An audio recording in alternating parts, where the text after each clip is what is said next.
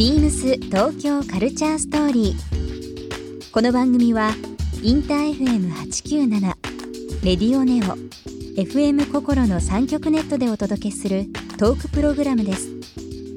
案内役はビームスコミュニケーションディレクターの土井博志。今週のゲストは橋本まなみですドラマや CM、映画など幅広く活動している橋本まなみさん現在発売中の「週刊文春ビームス特別編集ムック本」ではファッション・イズ・スキャンダルをテーマにした取り下ろしにグラビア出演されています。そんな橋本さんにムック本での撮影についてやお仕事への向き合い方などさまざまなお話を伺います。そして今週橋本さんへプレゼントしたイヤリングをリスナー1名様にもプレゼント。詳しくはビームス東京カルチャーストーリーの番組ホームページをご覧ください応募に必要なキーワードは番組最後に発表します BeamsBeamsBeamsTokyo Culture Story Beams Tokyo Culture Story This program is brought to you by Beams ビームスありとあらゆるものをミックスして自分たちらしく楽しむ。それぞれの時代を生きる若者たちが形作る東京のカルチャー。ビームス東京カルチャーストーリー。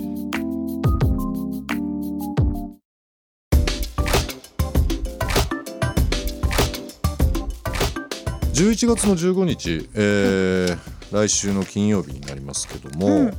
えっ、と映画はい。えー地獄少女というので、えー、と骨女役を演じられてるとはい。いうことですけども、そうです。もう来週ですか公開はね。来週公開ですね。うん。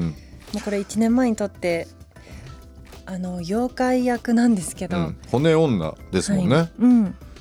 妖怪さ 最初にじゃあ妖怪役ですという部分でお仕事あですか？ー骨女役ですって来て、うん。そのアニメこれすごい人気なんですよ、うん。このシリーズが。うん。でし見たことがなかったのでアニメ全部ドラマも見させていただいて、で結構妖艶な姉御肌の妖怪で、うん。顔半分が骨なんですけど、あの妖怪だからって言って悪いものでもないんですよ。うん。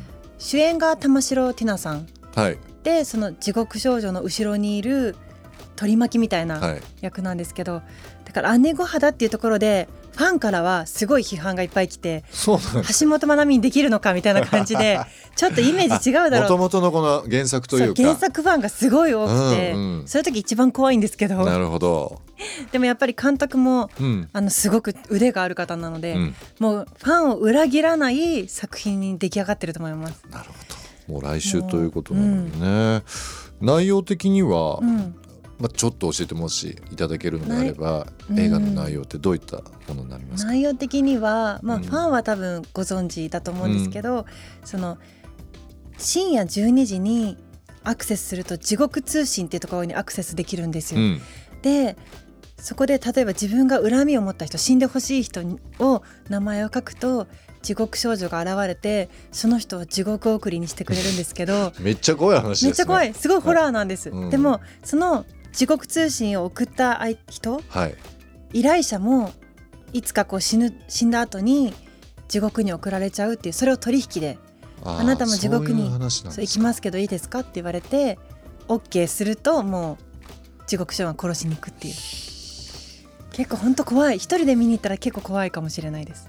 ですか。うん、誰か誘っていきますねもともと怖いのちょっと苦手なんで。なんですか。はい。でももう来週、まあ、1年一年かけたというふうな話ですけども、実際そのメンバーとか、うん。あのスタッフの方々はい、楽しい撮影うん続きましたか、まあ内容は怖いとはい、内容怖くて、うん。あとほとんどあの暗闇 あの夜のシーンが多くて、うん。妖怪が出てくるの大体夜なんで。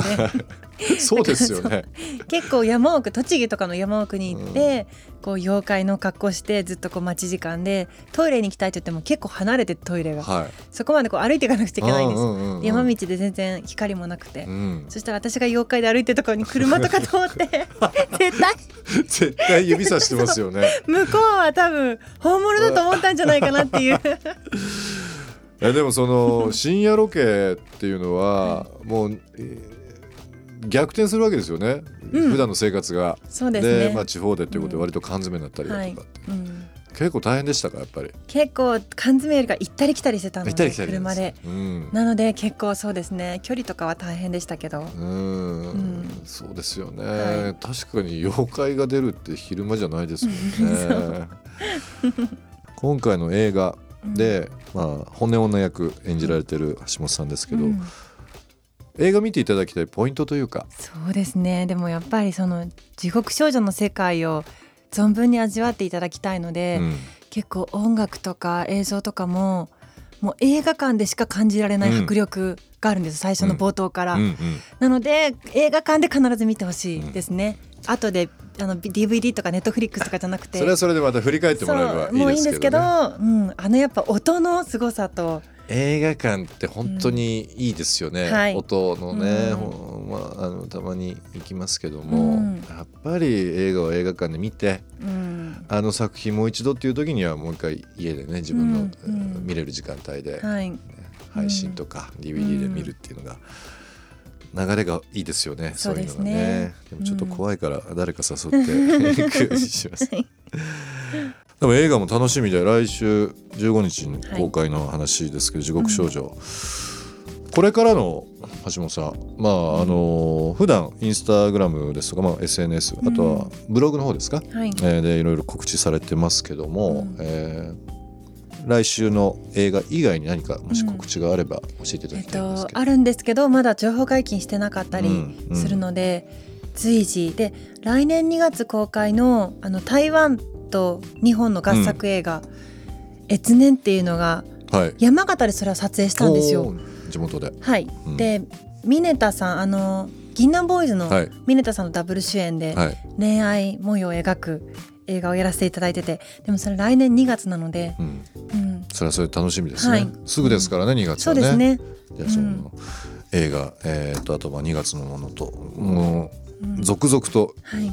いろんなものに出られてはい、ご活躍ですね。うん。これから、まあ、映画、まあ、女優としてタレントとしてもそうですけどどういうふうなお仕事またどういうふうな女性像というか、うん。目指すところってえー仕事はりしますか、やっぱり女優業をやりたいですけどでもそれにしても自分がやりたいからって来るものではないので、とにかく日々こう磨いていかないと、うん。うんなかなかあと人生経験を積んだりとかいろんな興味があることをやってみたりとはかするだけでも、やっぱり女性としても輝けるかなっていう、うんうん。諦めないで、うん。とにかく好奇心は忘れないようにしたいなっていうのは思いますね。だから私は休みの日は毎日5つ以上の予定を入れます。5つ以上？そう。それを休みの日に家でぼーっと過ごすのはできないタイプなんですよ、うん。とにかくこう日々動いていたいっていう。それは前日にちょっと決めたりと。かあ前日に？前日に明はい。日これしようかなうんみたいな、うん、スケジュールを組んでってマネージャーのように。素晴らしいですね。行き急いでます。いやいやいや。でも充実しているんですよね、やっぱね、はい。お話伺ってるとすごいなと思いますね、タフです、止ま,、うん、止まっていたくないので タグに。まああの芸能界入られて20年経たれて、でまあいろんなお仕事をこれからもね、されたいという部分ですけど、周りにあの年重ねられて素敵な女性多分多いと思いますけども、まあああいった方になりたい、こういうふうになりたいって多分あると思うんですが、はい。まあ橋本さん的に年を重ねていくはい。一人の女性としてうん。どういうふうな年の重ね方にしていきたいと思いますか、えー、年の重ねた方か。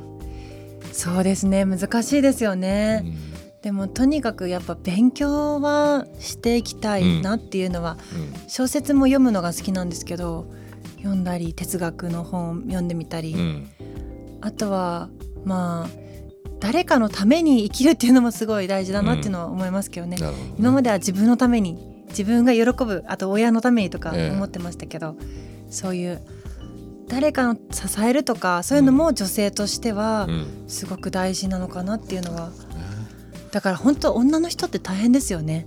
今って仕事もできる環境になっちゃったから。うんいっぱいね。